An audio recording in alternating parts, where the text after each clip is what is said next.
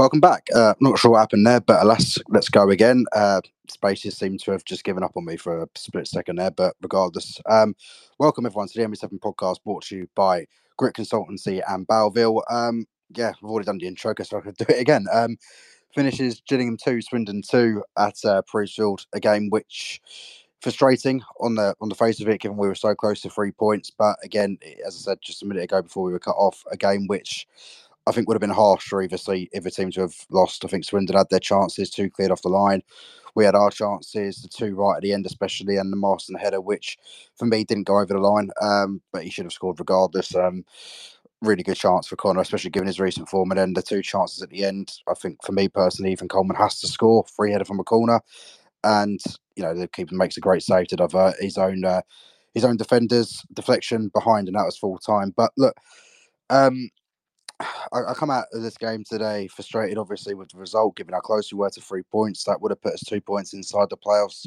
Ultimately, we finished the day in, I believe, 8th. So joint on 47 points with a couple of other teams for that last playoff spot. But I think a fair result was what we got today. 2-2 between ourselves and Swindon. As I say, I don't think any team deserved to lose the game, obviously. We would have loved to have held on and got the 3 points, but at the same time, I think the way the game went, I think a draw is probably the fair result. But, you know, the positives coming from behind again, couldn't quite see it out on this occasion. Two goals, two different goal scorers. Oli Hawkins especially getting another goal. For Jorge Hurtado was the difference maker in the second half. There was a very flat first 45, and he made a real difference. Won us the penalty.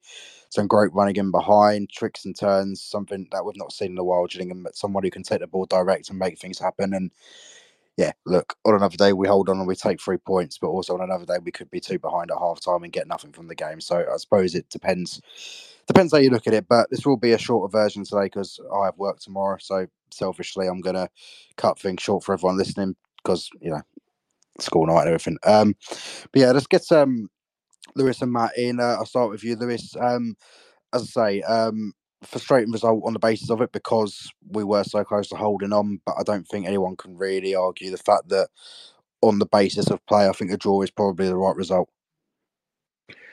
Yeah, evening everyone. I feel like this is potentially going to be the angel and the devil because of the way Matt naturally is.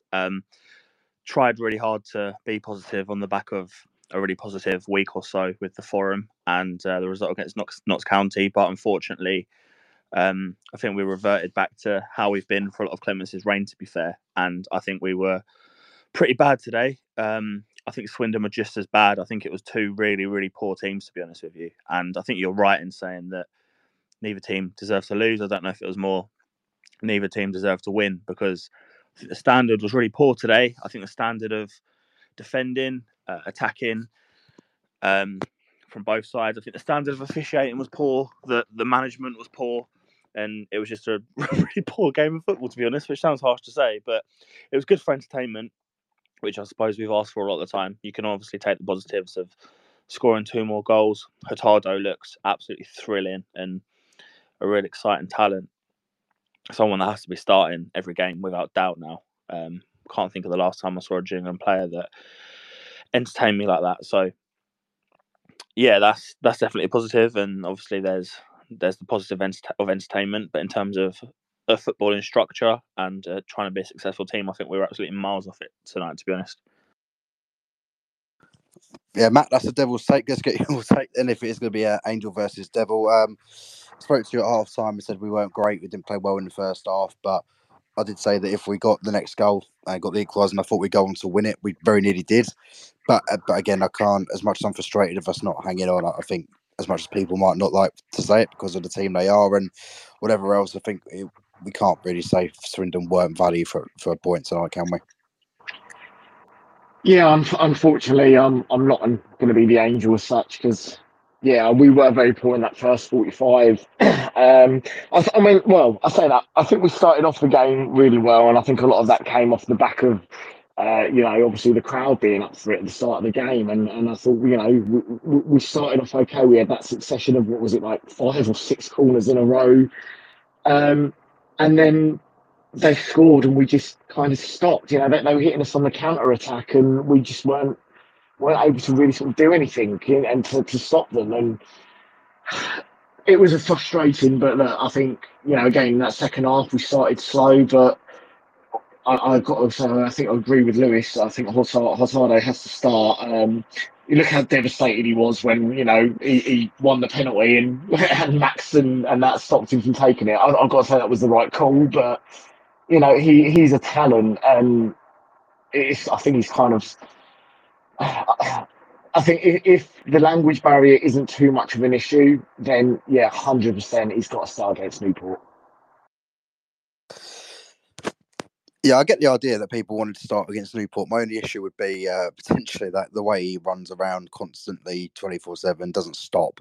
I would worry if he started a game, he might burn himself out by half time. But I suppose he is young and he can afford to be able to do that. So we'll see. Yeah, let's get into the first half, because we are going to try and race through this a bit tonight, because obviously, as I said, work in the morning, I'm sure a lot of you listening do on a Wednesday. But... yeah, the team came out unchanged from the Friday night's win against Notts County, which was to no surprise. You would have seen the team being read out before the game in the factory by Dom Jeffries alongside us. That might become a regular thing. Who knows? Thank you everyone for coming down and their support for whoever was there for that. Much appreciated. Good stuff for us to be able to do that. And very much appreciated from everyone who put that on. But yeah, Lewis, unsurprisingly, an unchanged side. I don't think there was any reason to change it. The only call maybe would have been if Hurtado came in for Walker, who I thought had a really quiet 45 minutes, didn't really get into the game. And, yeah, we couldn't create anything too much going forward yet again. We had a succession of corners in that first half. I think it was 6 in the space of around 2 or 3 minutes, just one after the other, but couldn't really create a good chance from that. Marston had a goal disallowed, rightly so. He's second, or his first of the two in the game. Took it down his chest, good volley into the corner, but was well offside. No complaints there. And then obviously Swindon took the lead. A very rare mistake from Ethan Coleman, which obviously is something we don't see very often. Ethan's been very consistent this season, but it was an error from him. Let Swindon get a one-on-one with Ehmer, and it was Sean McGurk who took the ball on his left side, curled it into the top corner from just outside the box, quite centrally. Very good finish, I must admit. But, yeah, frustrating in the sense that although we hadn't created any clear-cut chances, I think Swindon hadn't had a shot in at that point. But, yeah, it was a bit of a case of a frustrating half sort of summed up at that point, midway through it. Yeah, can't take anything away from the finish, but it's ultimately a goal that's come from one of our errors, isn't it? Because Coleman turns away initially, does well, and then he has the room on the right-hand side. Could put a pass out to Hutton, play it across to Dieng maybe, but I'm not entirely sure why, unless he got a call from someone maybe, but he turned back the way he just came straight into, I think, two Swindon fans. That would have been interesting. Two Swindon players, and obviously they nick the ball back, goes to McGurk, and it's a great finish, but an avoidable goal, which is quite frustrating. I think for me, with the... you know, not changing the team, you know, there's two ways you can look at it. You can either not change the team because we put in such a good performance against Notts County, or you can be proactive rather than reactive and try and sort of adjust to who you're playing. I tweeted at half time saying that I think you could probably take a centre half out of this team when you're expected to be on the front foot. And today was one of those games where I think we probably should have done that. We were much better when we were forced to take a centre half off, to be honest. At the same time, you can't really complain with an unchanged side because of how good we were, but I just think it's about the approach, and I think Clements clearly got it wrong with that to start with. Yeah, we were on top in the game, and then the goal sort of came from nowhere. I think the system does expose Coleman a bit, where he's got a bit more impetus on him to try and not necessarily get forward, but try and progress with the ball a little bit. You know, if you're playing a back five plus Ethan Coleman, who's not going to contribute the most going forward, I don't think that's not necessarily necessary. I think it limits a lot of the midfielders, where I think Dieng is not great on the ball at all. God knows how we got man of the match today, by the way, but I think him and Coleman together are sort of exposed a little bit, whereas if you would have Coleman protecting a back four, I think that's a lot better. So, you know, not to say that the error was because of that, but I think that's just a point to be made. And then I think when you're running at Max Ehmer the way you do, and he's a little bit exposed, you know, it's not no fault of his own, I suppose, with the sort of level of defender he is, I suppose. That's not a criticism. It's just, you know, an assessment of the sort of player he is, I think you're probably going to get the better of him more often than not. And obviously the lad does, puts the ball in the net, and, you know, fair play, it's a good goal. Just frustrating, really, because I think we were really exposed defensively, and we're looking a little bit better going forward. Obviously scored 5 goals in the last 2 games, but yeah, that first half wasn't great going forward. I think Hawkins and Walker are really, really ineffective as a partnership. I've been a little bit let down by Walker so far, to be fair, but it's still early days. I think he'll probably find himself outside next game, because it was so much better when Hurtado came on. But the amount of teams that have just been able to run straight at our back three almost as soon as they get the ball, because of the sort of exposure of the midfield in those turnovers. I know this one sort of came from more of an error, but, you know, like you say, later on they had shots cleared off the line and stuff, and it just felt like it was a matter of time eventually of them scoring, you know, quite a few goals, which they probably should have done, to be fair. So, yeah, for me, it was really poorly set up in the first half. And even though we were better, it's just a string of errors, I suppose, lead to the goal and lead to a situation where we found ourselves before it did get a little bit better. Yeah, I think, Matt, the problem in the first half was, I don't think we did have an issue with the midfield. I thought we were quite overrun in the first half. I think Swindon were having a lot of the ball in the middle of the park, winning a lot of the second balls. There's times where the ball came down to either Coleman or Dieng, and there was instantly 2 Swindon players on him straight away. It didn't have an easy outlet for either of us when we had the ball in the middle, and I think Swindon really controlled the game in that aspect in the midfield area. I don't think we really got hold of it until obviously the second half, when we vastly improved. And it was quite an error for me to have, to have the players sort of we have in the middle, but not being able to take the ball and, you know, I guess what I'm trying to say is deal with a team who can press high like Swindon did, because we saw it on Friday night when it was really not dictating. We didn't have much of the ball. We were a lot more comfortable in midfield. But today, when we come up against a team who are high pressing, who put it on us first of the ball straight away whenever we have it, I think we have struggled. And I think it is something that we continue to struggle with. If teams press high and they press quickly against you and you don't have long on the ball, you need to be able to have that quick turn of pace, quick think of mind to get the ball out. Otherwise, you're going to be swamped. And that's obviously what happened for the first goal, albeit I think Coleman did turn into traffic unnecessarily. But with the way Swindon were pressing, I think that was something we really struggled with in the first 45. Yeah, absolutely. And look, I'm not going to say put the blame on Ethan at all, because, you know, we were being pressed, but it's that lack of that sort of extra drive in midfield, that player finding that extra yard of space. I thought Johnny Williams did it a couple of times, managed to find a little bit of space. But for me, the biggest issue we have is when we are being pressed that high, why we're not switching to the opposite side. There was a few times when, you know, Romeo was completely wide open, or Max was completely wide open on one side, and while we're not switching the play quick enough, it's just something that really does sort of frustrate me. It is nice to be able to keep the ball, yes, but we've got to take advantage. When we're at home, we can't just sit back, and players are going to come at us and close us down when we're at home, but we still have to try and break them down, and I just don't feel we've got the right midfield to do that at home. Away from home, look, I think the tactics were spot on Friday night, but at home I think we needed more drive in midfield. And look, we can't argue the team that started on Friday night deserved to start tonight, but there was just no drive in that first half, and we were being closed down too easily, and that they were closing off the lanes, and we weren't then trying to find those extra yards anywhere in the middle of the park. It was frustrating from a Jill's point of view, but the thing is, we were still making chances at least. I mean, look, okay, we had the ball in the back of the net. I know it was flagged off for offside. I think Walker did have a chance. We were still creating chances, but they were outrunning us and catching us on the break. And the problem is, every time we went forward, we didn't look threatening. Every time they went forward, they looked threatening. And bar us, you know, a tip around the post from Jake Turner in the first half, we could have been 2-0 down. Yeah, let's be honest. I think after the goal, Swindon just took the impetus and put it on us a bit more, and could and really should have taken the game away from us. There was a moment in the first half where obviously we know what happened.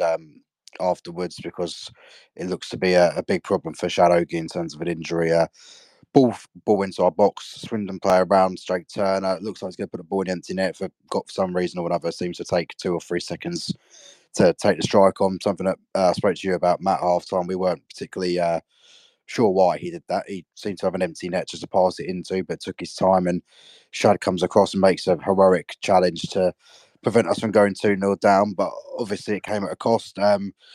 Shad, we don't have any word from Stephen Clements yet after the game in terms of what the injury is for Shad, but it's easy to say it doesn't look good. Could it be a season ender? We don't know. It's just it's not something we can say right now until Stephen Clements himself comes out. But I'm sure he won't know tonight either, because it will go through tests and whatever else. But it looked a bad one for Shad. I think Max was pointing to his groin in terms of calling the medical staff over and saying it was a groin issue maybe for Shad, which, you know, depending on how severe it is, could mean he's out for quite a while. But it was a heroic moment that stopped us from going 2-0 down. But Matt, obviously the issue is, it's, you know, we simply can't have a great defensive clearance and also just keep it at that. We did come at a cost, didn't it? And for Shad, it's obviously disappointing. You know, he's not been in the best form recently. I thought he was much better on Friday night. Did well today up until that moment. And, you know, it's just typical, really, that one of your best defenders gets injured making such a great tackle. Yeah, I said to you, obviously, at half-time, it was kind of like the striker literally had already thought he had put the ball in the back of the net. He had that long, but for Shad to be able to get back and make the tackle, it was a great last-ditch tackle. Definitely saved a goal, you know, potential goal there. But how long is he going to be out for? Obviously, if it is a serious injury, you know, look, we've been doing really well with three at the back. You know, what do we do now? Do we do what we did, you know, and go to 4 at the back, play 4-4-2? You know, he was really sort of key and integral. And yes, he had a couple of mistakes, you know, 3 mistakes in 3 weeks, but he had a brilliant game on Friday night, and he was having a good solid game today. And yeah, I hope it's nothing serious. It's more just a pull than anything. And, you know, maybe he might be out of day, you know, for a game or two, but hopefully it's nothing serious, because, you know, that does leave me scratching my head. We've been doing so well with this 3 at the back. Are we going to go to 2 at the back? And, well, could that potentially make us a bit more attacking going forward? I don't know. Who knows? Yeah, it was strange, wasn't it, Lewis? Firstly, that we got on to moving into the second half in a minute, but I did find it weird that the referee, and this isn't, you know, it didn't change the game or anything like that, but I did think it was weird that we'd played around 2 minutes of injury time when one was added when the injury happened with Shad, yet he still waited for Shad to get up, to get off the pitch, rather than just blow the whistle when it was quite clear that Shad wasn't going to be coming back on anyway. But still, we took about 5 extra minutes to wait for Shad to get off and then blow his whistle as soon as Jake Turner kicked it, which, as I say, isn't relevant, just a bit annoying. But yeah, we went into the second half, and obviously it was a change to Jill's team in the second period. The introduction of Jorge Hurtado certainly proved to make a massive difference, and he replaced Walker, who, again, was unfortunately for him quite ineffective, and obviously Shad came off due to the injury and was replaced by Connor Mahoney. Change of system to a back 4, Max Clark and Romeo Hutton either side, with obviously Max and Connor in the middle. Flat 4, I believe it became, with Ethan and Timmy in the middle, with Coleman and Johnny Williams either side, and then Hawkins up front with Jorge Hurtado. I did wonder at halftime whether it was going to be a case of, with Shad coming off, he'd maybe bring Scott Malone on and move Max Clark into a left centre-back role, which he played quite often for Stevenage last year, and then have Malone on the left wing back, or it was going to be a case of maybe Rob McKenzie came on and we just stuck to the 5. But I think this is a case of Clemence actually being proactive or reactive, whichever way you want to call it. I don't know, the positive way in terms of making a change. I think it would have been really easy to keep a back 5, which we weren't playing particularly well at that point, but I think he did make a positive change in keeping it, changing it rather to a 4. I think it clearly made a difference, gave us a lot more impetus. And from then on, I thought we were much improved, not without giving away chances, I must say, because I think the game did turn into a bit of a basketball game at times. Swindon, obviously, credit to Swindon. I know people won't want to hear this, especially the older generation, but I did think I was quite glad that they stuck to their premise of how they wanted to play. They didn't sit back on the lead. They tried to make a bigger lead, and obviously they knew that we were a bit fragile tonight and there was chances for them and they stuck to that.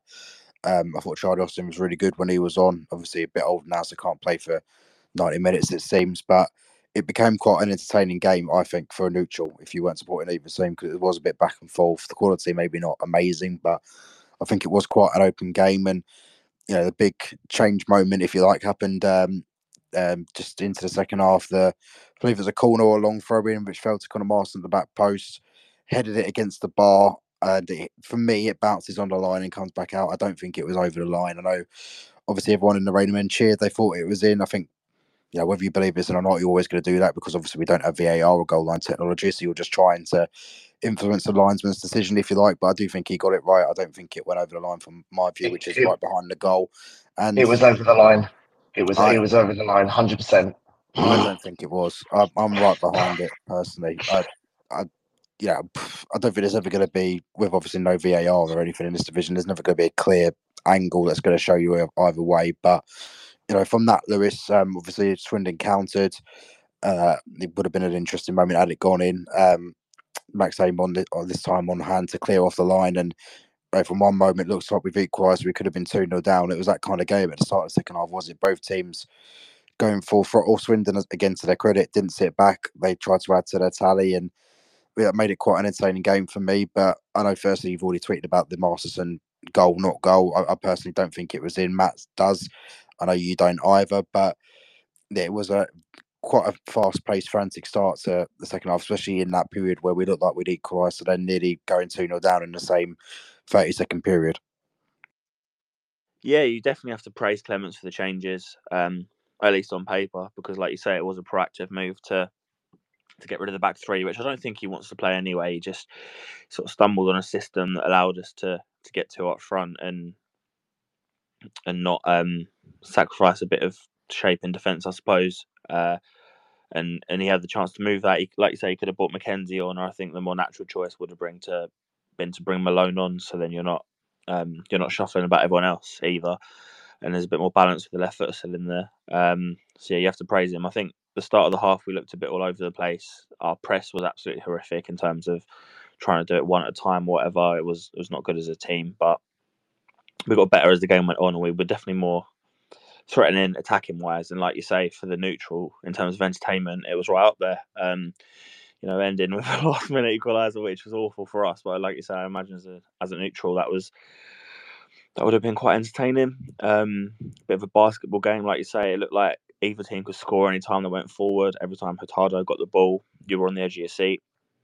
I can genuinely say I sit in the midway upper and I was literally almost in line with it, and I can safely say the ball did not cross the line. Like I would put a lot on that ball did not cross the line. I would also say that Connor Mahoney's corner at the end that I think Coleman put wide went out of play before it went into the box as well, but whatever. So yeah, I think, to be honest, you know, you could praise Masterson, but for his recent goals, but you have to say he's missed a sitter there.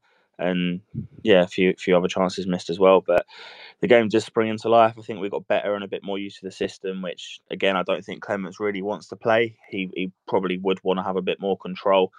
At least that's what you'd have thought at the start of his reign and that sort of thing. But going to the 4-4-2, I mean, it gave us a bit more going forward, but yeah, I suppose you could say it left us exposed at the back, perhaps no more than we were anyway, but that would give me a bit more comfort, really. I think in the 4-3-3 that would probably be our best defensively, but I don't think I could deal with that again, given how bad it was at the start of Clemence's reign.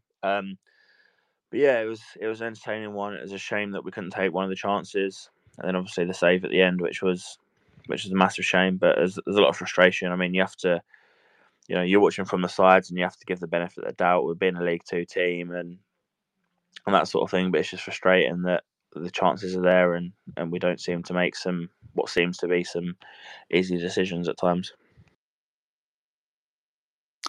Yeah, interestingly, at the event last week, the fans forum, Clements did say his preferred formation is 4-3-3. We've not seen a lot of that so far in his reign. Maybe that's something where, you know, he's only got the players he's got and a few additions in the January so far. So maybe when summer comes around, he'll bring players in who he feels are fit for that formation, and we might be looking at a completely different setup next year. Who knows? But Yeah, Matt, we did get the equaliser. I think deserved at the time. I think Swindon, although they could have been 2-0 up, we did put a lot of pressure on after that moment. It could have well taken the game away from us. And again, I don't think it would have been unjust if they had made it 2-0, given the chance they had earlier. But we did get back into it. Romeo Hutton with a delicious cross into the head of Oli Hawkins. He cannons it off the post.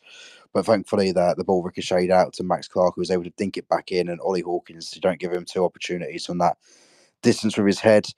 2-2 for him. Another header, obviously, as you expect. And got us deservedly level. And from there, I was quite confident we could go on and win the game, because we've come back from behind quite a few times now in recent weeks. And I thought, Swindon, they might revert to more conservative football and try and just keep the ball a bit more, try and nullify us and take their time with things, try and slow the game down and just think, well, we've got a point, we've conceded now, let's try and just see if we can hang on to that, maybe nick something on the counter if we're lucky, but let's just try not to lose the game now. And I felt like it was very deserved at the time to get the equaliser, because I think we did do just about enough in terms of the the pressure we put on in the first half of the second half, if you like. But again, saying that, if they had made it 2-0, given the chance they had earlier, I don't think that would have been unjust either. It was that kind of game. But yes, the positive obviously is Oli scoring again. It's another striker getting another goal. I think 3 since his return now, all headers, of course, as you'd expect. But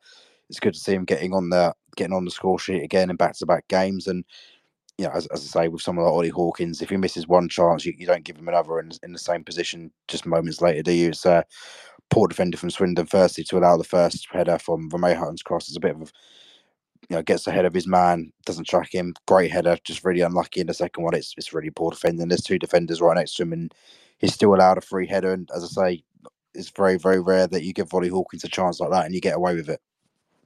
No, absolutely. I mean, they were doubling up and on all game, and unfortunately, most League Two defenders, the referees don't, really give much in terms of blowing their whistle when you've got defenders grabbing and pulling your shirts. But in that area, as says, he's going to have 2 chances. Yeah, the first one not so well, but the second one, you say you don't give him 2 chances because he's always going to find the back of the net. And with Romeo Hutton putting delivering balls in like that week in, week out, he's going to keep scoring more goals like that. I think he's very valuable to this team. I think we, Harris missed him obviously with that injury, and the fact he's back now and things seem to be going okay. He's like, I know he obviously came off today, and he looked absolutely knackered when he did come off. But he's invaluable to this team, and I don't think we can't underestimate how important he is. Even winning the little flick-ons, he's great with his feet. I know we've got a ready replacement, obviously, in Andrews, who's sort of obviously got to get back to fitness, but he's going to sort of potentially become that Oli Hawkins character. But we need him, I think, if we seriously want to push on for trying to get in the playoffs. We need him. We need Romeo Hutton to keep finding him. Yeah, it's still quite bizarre to me that Romeo Hutton's still looking for that first assist, considering.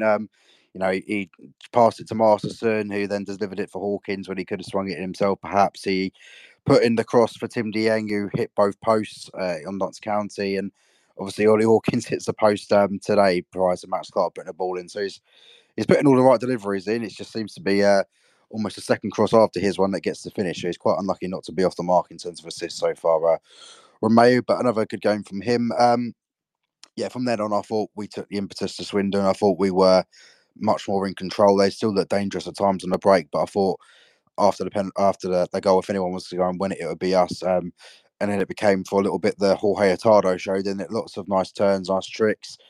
Got his moment, just before the penalty, he actually made a great run. It looked like he was being pulled from behind by the defender. Carried on and sort of just ended up swiping it well over in the rain of men. But it was great direct running from him. And then, the second time he turns away from 2 players in the middle of the park, goes past one, goes past another, gets into the box, and is completely cleared out by Blake Tracy. A tackle which, to be honest, it didn't look like he was ever going for the ball there. It looked like he just wanted to slow him down. And it's quite interesting, guy. I would have been quite wanting to see Jorge go the whole way and take the shot on himself, because the way he is, we haven't seen him in a finishing position yet, so I don't know what to expect from him, whether he'd go the whole way round the keeper, put it into the empty net, or whether he just blaze it again, because I don't think I think his default setting at the minute is whatever happens, happens. And he seems to be that kind of innocuous player where you don't really know what to expect, but you're guaranteed entertainment. He wins the penalty. I saw him pick the ball up immediately, put it onto the spot, and I was a bit thinking to myself, he did really well to win the penalty, but maybe step away from this because he seems a bit excited. As I say, he could have blazed it into the top corner, could have blazed it over. You just don't know. But yeah, Captain Max Ehmer came over to him, sort of explained him sort of the best way he could, given a language barrier. And Conor Mahoney, who had been pretty quiet up to that point for his standards, took control of the situation and got a pinpoint right in the bottom corner, and it had to be because the keeper guessed the right way, but couldn't get down to it. Right in the corner, brilliant penalty from Conor. Good to see him back amongst the goals again in terms of just goal contributions, because he's been a bit quiet, not been in this starting 11 the last couple of games. But yeah, a moment that I think we fully deserved at that point to go in front. I thought we'd got rid of the storm that Swindon had, and I think once we got the impetus from the equaliser, we managed to put it on them really well. Created a goal scored opportunity out of nothing from Jorge's great work, and then obviously Conor puts it away. But Conor scored the goal, great, obviously, but I think the credit here really needs to go to Jorge Hurtado, because he was a game changer. I have him down as our man of the match today, to be honest, because I think he just completely changed the way we were playing in that second half. I thought he was excellent. I thought the thing about him I love the most is that he's so unpredictable. You never know what you're going to get, and I do want to see him get a goal for Jules as soon as possible, because you never know when he gets the goal, how's he going to celebrate? Shirt off, roly-poly into the home end, whatever. We don't know. He seems to be one of those erratic players who, like corner flag took a beating when the ball hit in the Charlton game. I wouldn't be averse to him going and just finishing the job and booting it. But yeah, that's the moment we'll have to wait for. But hopefully it arrives soon. I'm a very, very big fan of Jorge so far, but I think it's clear to say, Lewis, that he was... Yeah, some people might not say man of the match because he only played 45 minutes. But for me, I would say he was... He completely changed the game for us, for me. Yeah, I think he was man of the match. I was, expectant that his name would be said. Who cares if he plays 45 minutes? He turned us from dull attacking team to an exciting attacking team. Every time he got the ball, it didn't come off every single time, but you always wondered what he wanted to do. And I think more often than not, it did come off. And that run was absolutely sensational. I did sort of get the feeling that he was going to pull the trigger and finish it himself. And yeah, I think as well, when he picked up the penalty, a lot of people sort of thought, because he's on the edge of, you don't really know what you're going to get, that I was thinking, maybe don't take this one. It's an important penalty. But yeah, he's got to be starting, isn't he? I tweeted, it was potentially a bit harsh, but I tweeted saying that he offers 100 times more than Walker and Hawkins put together. I wasn't impressed by either of them today. I think Hawkins, he's fine for what he does. I think he's very limited in terms of his movement, and he as soon as he starts to run, it feels like he almost can't. But I get it, and he's important to this team, like Matt says, because of his physicality. Maybe if Andrews comes in, he can provide a bit of mobility as well. Not sure Walker touched the ball. I think he was largely ineffective, and Hurtado was absolutely thrilling and changed the game. He's such a talent, and people have fallen in love with him already, I suppose. And I'm not a fan of the chant, but the love is there, which is fair enough. And I'd be very surprised if he didn't start the next game. I know a lot of people are saying he's not played too much football, so might not have it in him. I suppose we'll see at some point, because ideally you would want him starting the game and playing 90 minutes if he's got it in him, because he's a real thrilling attacking player. I think you could probably describe him as raw. You could see he's not, he doesn't seem to play to the rest of the team in terms of the tactics, but not necessarily in a bad way. I think you could see when we were 2-1 up, he wanted to press their sort of left-sided defender. Can't remember if it was their left back or their left centre back or whatever, but he wanted to press, and he was sort of getting the team to come forward. And I don't think that was ever going to happen at 2-1 up, because we were always going to sit back, unfortunately. But yeah, it's what you want. It's exciting, and long may it continue, because I think he looks like a fantastic signing. Yeah, I think if you like the chant or not, it depends on your acquired taste. I'm personally a big fan of it, not because of good chant is what I mean, not because I partake in the suggested nature of the chant. This view reflects just myself and not anyone involved with the ME7 podcast for legal reasons. But yeah, I like the chant because it's funny, not because of any other reason. And I know I sound like I'm being facetious and sarcastic, but I'm just over-explaining it. Anyway, Matt, obviously Jorge made a massive difference. Josh Walker, as I said, was quiet in the first half. I don't think he has that explosive nature that Jorge has. The interesting thing for me is when we compare strikers and new ones that have come in, we're still yet to see either of them really in a goal scoring position. You know, since we've seen them all play, we've not seen, you know, Hurtado have a really good chance, a one-on-one chance. Same with Walker. I know he scored the goal at MK Dons, but it's obviously harder to miss.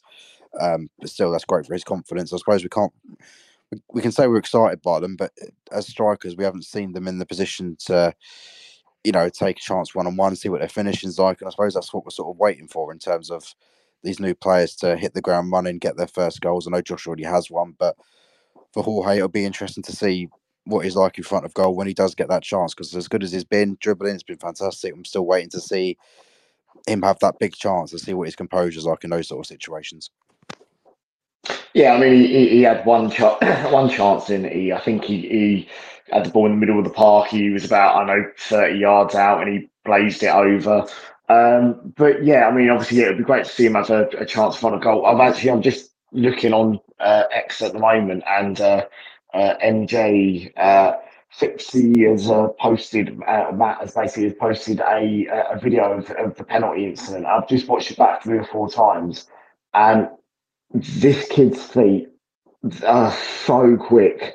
I'm just like, even the little stepping, he knows it's coming before, before the players do. The way he can read the game, it's unbelievable. We do have one hell of a player on there, and I think for him, the biggest thing is he needs to get off the mark. I think as much as deep down inside, I would have loved for him to take it, and I think, everyone in the Rain of Men would have loved for him to have taken it and put the ball in the back of the net. If we were 3-1 up, let him do it. But it was important, and I think, Max and the rest of the team, they did the important thing to say to him, look, no, calm down, this is important. Let one of the more senior players step up and, and put us in front. If we can treat him right, if he can, I said, look, if Clements can and get him working the system that he wants, I do think he's going to terrorise the rest of this league, and his first goal will come soon. And after tonight's performance, you guys are both right. For me, 100% he was man of the match. 100%. He came on, he changed the game. Those Swindon players didn't know what to expect. I didn't know what to expect when he got the ball. He was so unpredictable, but in such a positive manner, it got the crowd going. And do you know what? Look, Newport away, the pressure's a little bit more slightly off. Get him starting, please. Just get him started. That is Jorge. You never know what you're going to get, as we know after only 3 games. We're going to bring in. Sorry, I was going to say just quickly one other thing before. Obviously, I know you're going to bring in this other guy. I think the chant should literally be Jorge, Jorge, Jorge, Jorge, because then it's PC friendly for everyone. I think it's inventive, but again, I won't say the reason is because of why it is. Let's say that anyway. But Ben, we'll bring you in, Swindon Town fan. So look, we've said so far. I don't know how much of the episode you've heard so far. You've only just requested, so I imagine not a fair amount. But you can tell by the title of the podcast what we basically think of today. I think it was, for me, as I've said, 2 different halves, really. I think you had the better of it for the vast majority of the first, scored a really good goal. Should have been 2-0 up with the, I can't remember the name of the player, escapes me, apologies, who rounds our keeper, but Shad comes across to make the challenge. We look like we get the equaliser. Didn't go over the line, from my opinion. And then you got the other end and have one cleared off the line. After that, I think we got the equaliser and we looked the better side. But I think overall, as much as it's frustrating for us, given it's the 94th minute, I thought I walked away from it quite entertained, frustrated, obviously. But I think, as in terms of Swindon's point of view, I thought you were full merit for a draw, to be honest. Yeah, no, actually, you're about right with that assessment. I've just thought it was a cracking game of football, to be quite honest. As where we are at the moment, we're not going up. We're not going to make the playoffs. We're not going to go down either. So we're just taking each game on its merit and just try and finish as positive we can with a side that can push on next season. And I thought that was a really entertaining game of football for a cold, wet Tuesday night. It was a lot better than I thought it would be. The first goal as well, McGurk, that was his first EFL start. Quality little young player we picked up from Leeds. Because that was really our first meaningful shot on goal, I think. Until then, I was a bit worried because you had about five corners on the spin.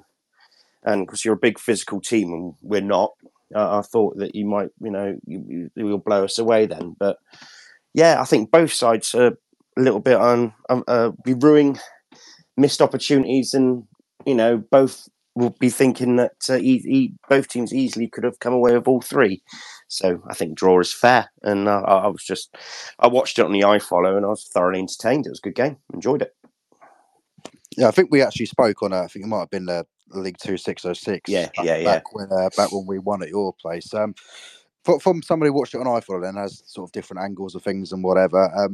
What was that last minute or so like from your perspective? Because the keeper's save at the end, I thought was really, really good. It was quite funny, really, because the first chance came from, I'm not sure the guy's name, who headed it behind for a corner under no pressure, and then he diverts the second one into his own net. But for me, the chance before from our centre midfielder, Ethan Coleman, it's a free header from a corner, puts it wide. I thought that was the moment. The second one, really, if we'd scored from that, it would have been just down to an individual error from yourself, but I think that was the moment where we probably should have won it. Swindon have thrown away so many points in the 90th minute. We did it again on Saturday with Salford in the game that we absolutely battered them, and we again missed opportunities, and they score in the 94th minute.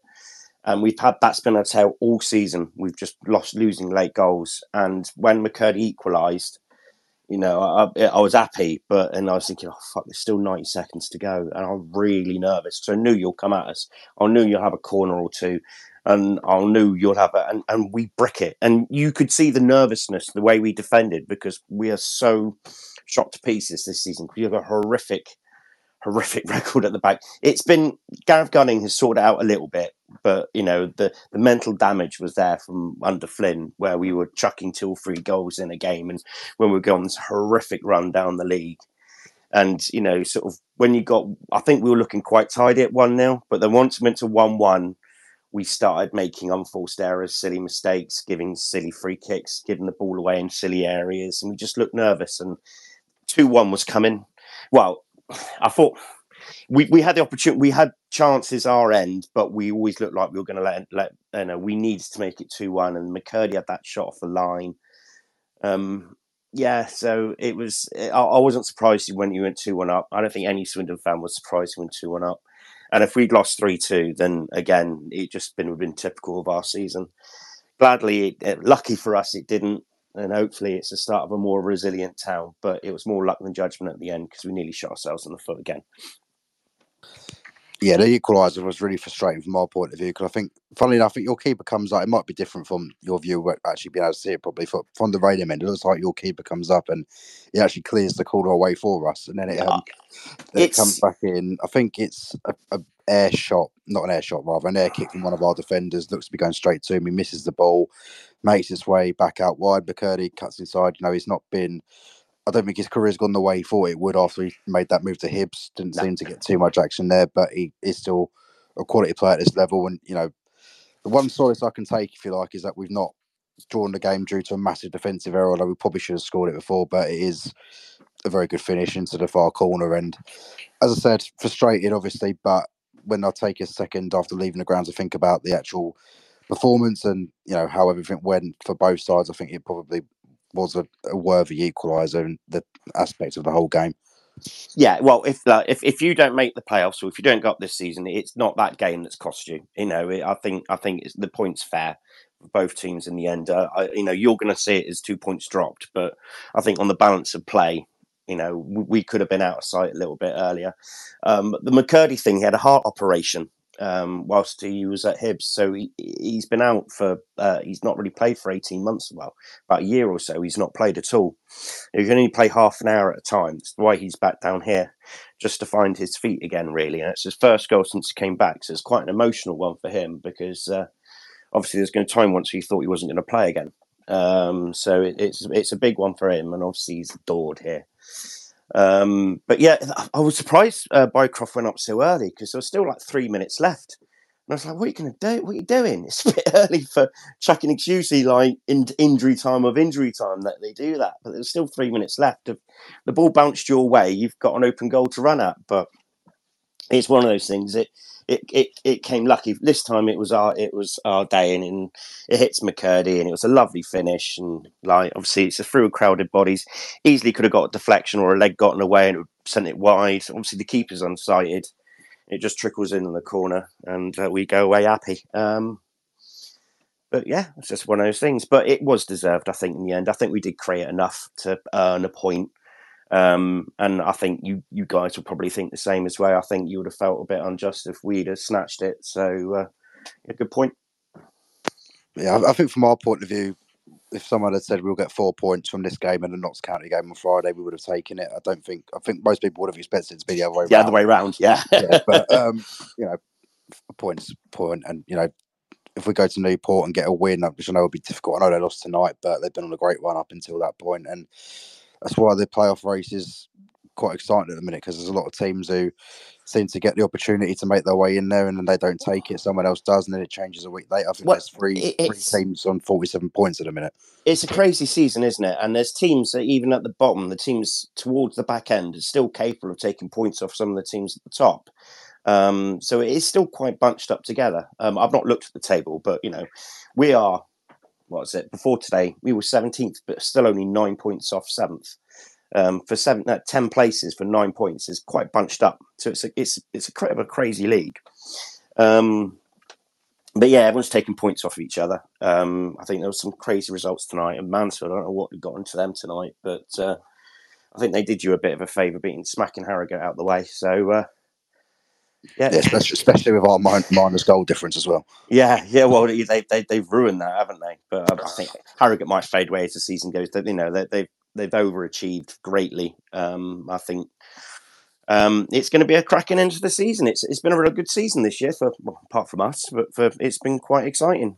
Yeah, it's hard to know where it's going to go. I think eventually Stockport and Mansfield will certainly start to ebb away from everyone else, and then that third spot. I know Wrexham won tonight, but I think it was 4 defeats on the bounce prior to that. We have them next Saturday, I believe, at home. Mm-hmm. They haven't got a great away record, I know, but not sound disrespectful. You expect most teams to go to Sutton and win. Yeah. But yeah, it's gonna be interesting. I think it's gonna be tight up until the end. If we make it, then I'm happy. What happens after that, I still would. You know, it's difficult to say. I think if we make the playoffs, I think we've done well enough this year. Obviously, if we win them, amazing. If we don't, is what it is. But if we don't make them, I think it would be a bit of a damp squid. I think with the money that you spent in the summer and your expectations were top 3, wasn't it, really? I'd say so, yeah.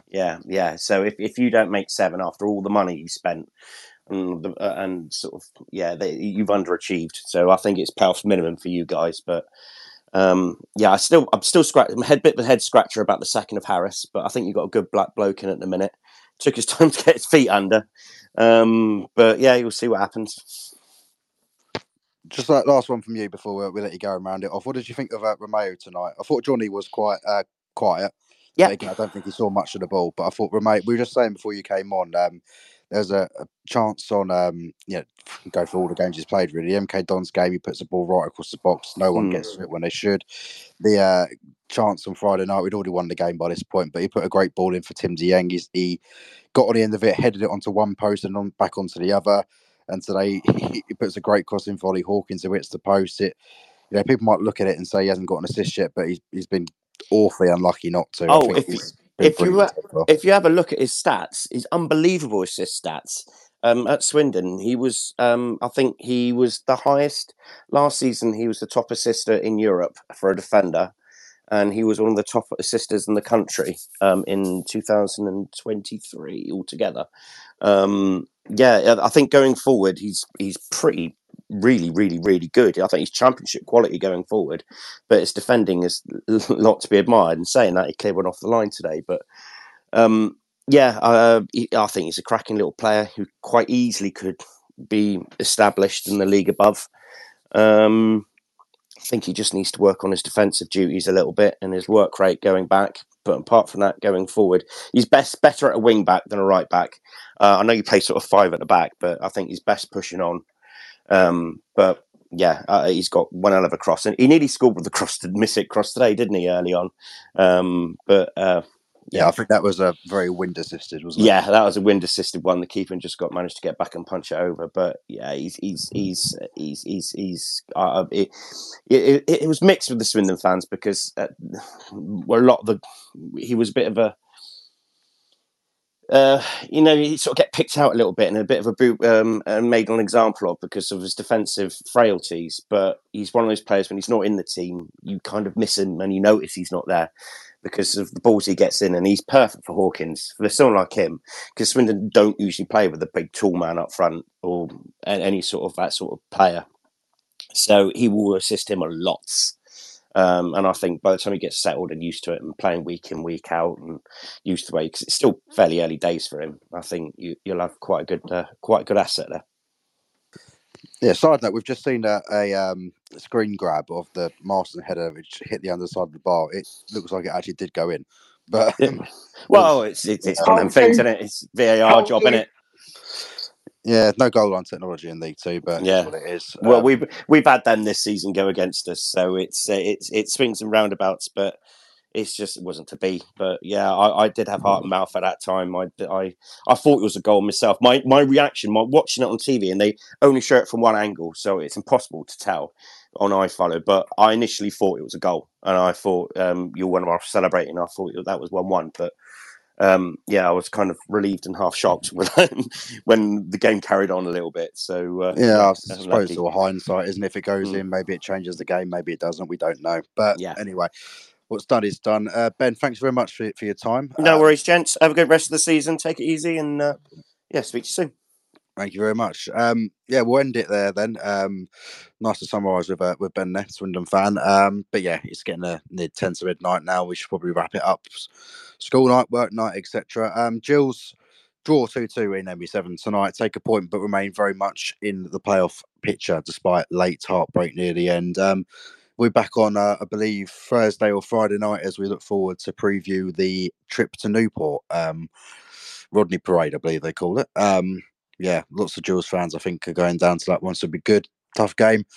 But we'll be with you then to preview that one. Hopefully get back to winning ways. But frustrating night, but probably a night that saw us take what we deserved for both sets of teams. Probably a draw, the right decision. Let's go through the three comments we got from today, and then we'll round off. Alex Pooley says, exposed Coleman is probably harsh. It isolates Coleman more than exposes him. Scoops says we have a core of five defensive-minded players: Coleman, Dieng, Oji, Ehmer, and Masterson.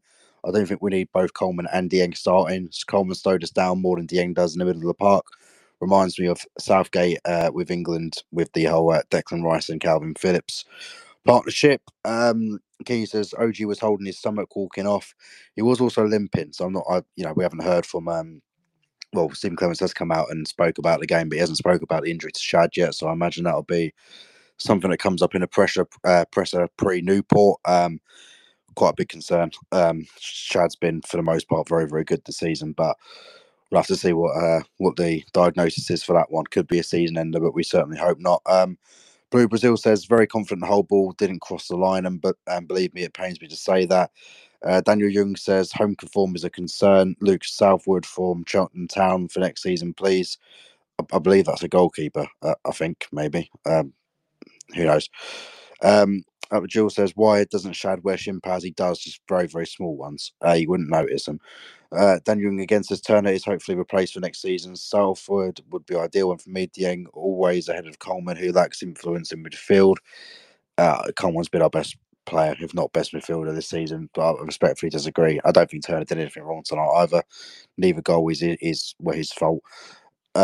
Josh says it touched the inside of the net. We've obviously seen a photo of that now, but we'll have to see. Anyway, regardless of whether it crosses the line or not, game's done and we take a point and that's that. But we'll see you all on Thursday or Friday for a preview of the fixture at Newport. Thank you to Lewis and Matt for joining me as always. And until next time, up the Jills. Good night.